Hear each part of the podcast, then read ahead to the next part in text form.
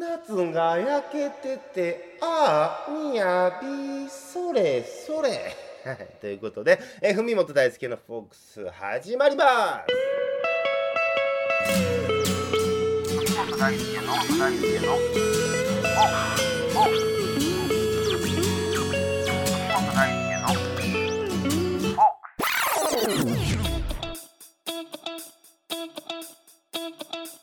どもよろしくお願いします。私神戸初平成のフォークシンガー文本大輔です。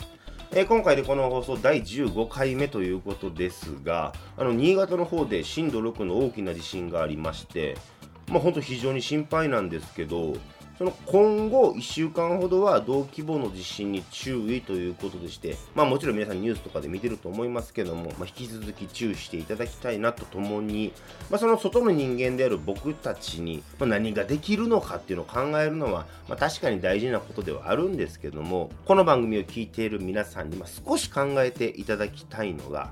何ができるかではなく何をしないでおくべきかということを、まあ一度ちょっと自分の中で考えていただければなと、まあ、そんなことを、思っております。さて、えー、ということで、まあ、これ冒頭の言葉につながる、毎度おなじみですな、えー、つながっていく最近の出来事なんですけども、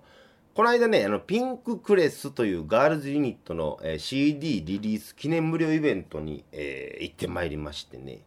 このピンククレスというのは、その僕が大好きなハロープロジェクトのベリーズ工房にもともと所属しておりました夏焼みやびさんが立ち上げたガールズユニットなんですけども、まあ、現在その二平ゆかさん小林ひかるさんと3人で活動しておるわけですね。まあ、そのハロプロと言いますと皆さんご存知のところで言いますとモーニング娘。まあ、モームスですよね。まあ、あと最近で言うと、その南海キャンディーズの山里亮太さんと女優の蒼井優さんの結婚で、まあ、お互いのその共通で応援してたアイドルっていうことで、まあ、それを文字ってアンジュルム婚なんて言われたりもね、まあ、一部、その週刊誌内にされておりますが、まあ、そのアンジュルムっていうのもハロプロのグループなんですよね。うん。はい、あの、ここまででついてこれてないよっていう人、え、いますかね？はい。まあ、置いてきますけどもね。まあその、ハロプロの話っていうのは本当もう話し出したらキリがないんで、ここら辺にしときますけども、まあその元ベリーズ工房の夏焼みやびさんが所属するピンククレスのライブに見に行ってきたわけなんですけども、すごないっすか？夏焼きみやびですよ。名前が。ここで冒頭の言葉はそれなんですけど、夏が焼けてて、ああ、みやび、それそれですよ、本当もう。夏が焼けてて、でもって雅なわけですよ。何この平安貴族みたいな名前。いや、これ親も相当ね、その、バンって生まれてきた段階での娘の顔に自信がないとつけれへん名前じゃないかなと思うんですけど、まあ結果でそのまあ本当もう絶世の美女として生まれて芸能界デビューしてるわけですから、まあ本当名前負けしてないわけなんですけど、まあこのピンククレスというグループの新曲がありまして、まあそれのイベントでしたからね、それがあの東京コンフュージョンっていうタイトルでして、まあ本当エッジの効いた結構ガンガン攻めてるような曲なんですけど、またこのミュージックビデオがね、ほんとね、面白いんですよ。まあ、そのピンククレスを含めたそのハロプロの面々が所属している事務所がアップフロントっていうんですけども、まあ、このアップフロントはですね70年代のフォークブームでまあ、大きくなった事務所なわけでしてだからねそのたまに社長の意向か知らないですけどもほんまとんでもない曲をアイドルがカバーするみたいな、まあ、そんな事態も起こったりするんですけども、まあ、その今回の東京コンフュージョンのミュージックビデオなんですけどなんとその所属タレントであるアリスの堀内孝雄さんとそして元バンバンの高山厳さんが 鶏のコスプレをしてダンスを披露しておるわけなんですよ。もうほんまにね、あざしたって感じなんですけど、まあほんとこれはね、あの YouTube の公式の方でも上がってますんで、ぜひ皆さんにも見ていただきたいんですけどもね、えー、まあ、そんな感じであの前置きが長くなりましたけども、まあ、そんな攻めてるガールズユニットピンククレスの無料ミニライブを、えー、見るべくねあの先週の土曜日ですか？あの午前中家でボケっとしてたら、まあ、このライブの情報を、まあ、僕が、えー、仕入れまして思い立ったら吉でっせということで、まあ、これベリーズ工房の曲ですけども、え埼玉県の川口にあるショッピングモールアリオ川口まで行ってきたわけなんですよ。その日はねほんま東京一日中土砂降りの日ですよ。でもまあ私そんなことには屈しませんわな。まあ大体ドアトゥードアで1時間ちょっとぐらいですかね。まあ案外近いな思いながら生で見てきましたよ、ピンククレスを。イベント自体はその2部制やったんですけども、まあ、雨の影響もあってか、その会場となる有尾川口のフリースペースには、まあ、言うて5、60人ちゃうんかな。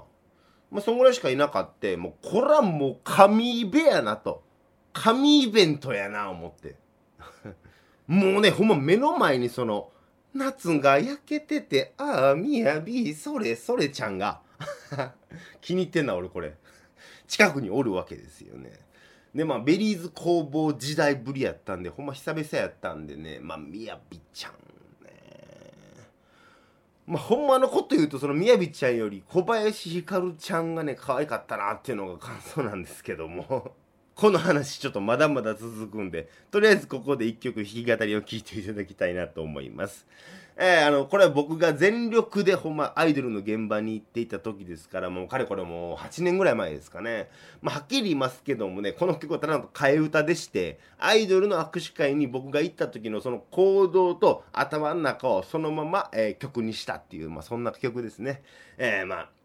えように言いますと、なぎら健一さんの教訓3的な、まあそんな感じですかね。妹中は60度、人は40度。全然似てないな。全然似てなくてびっくりした。まあそんな感じのコミックソングですわね。えー、吉田拓郎さんの隣の町のお嬢さんの替え歌です。どうぞテレビの中のお嬢さん、 one, two, three, four。テレビの中のお嬢さんが僕の国へやってくる。こないだ出したシングルの発売記念握手会。好きになっちまったんだよ。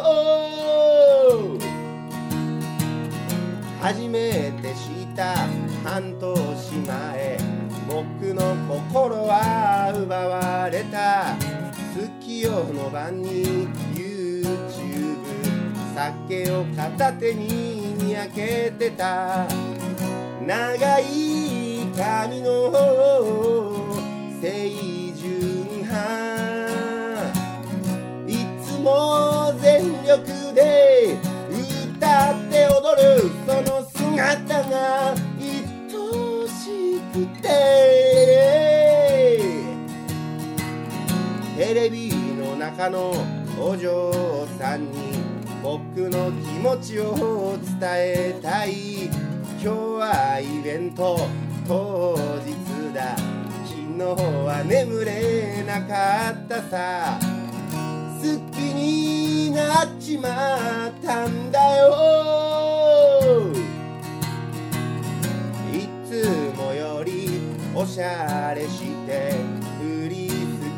も忘れずに握手券を握りしめ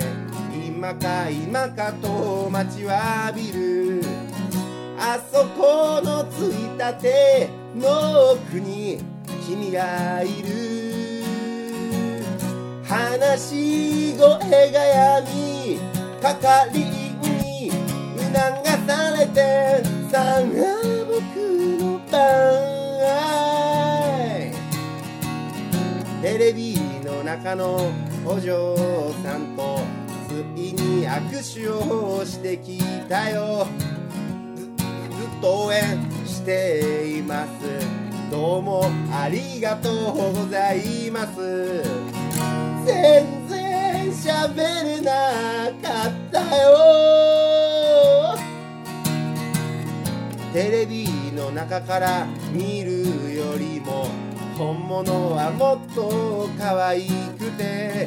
電車に乗って日常へ帰る男心とにじむ空。これがいわゆるガチ恋ってやつか。わずかに残る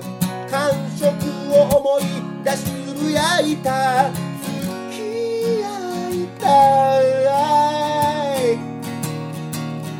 テレビの中のお嬢さんよ。せめて今夜夢の中。お聞きいただいたのは私文本大輔でテレビの中のお嬢さんでした。文本大輔のフォックスまだまだ続きます。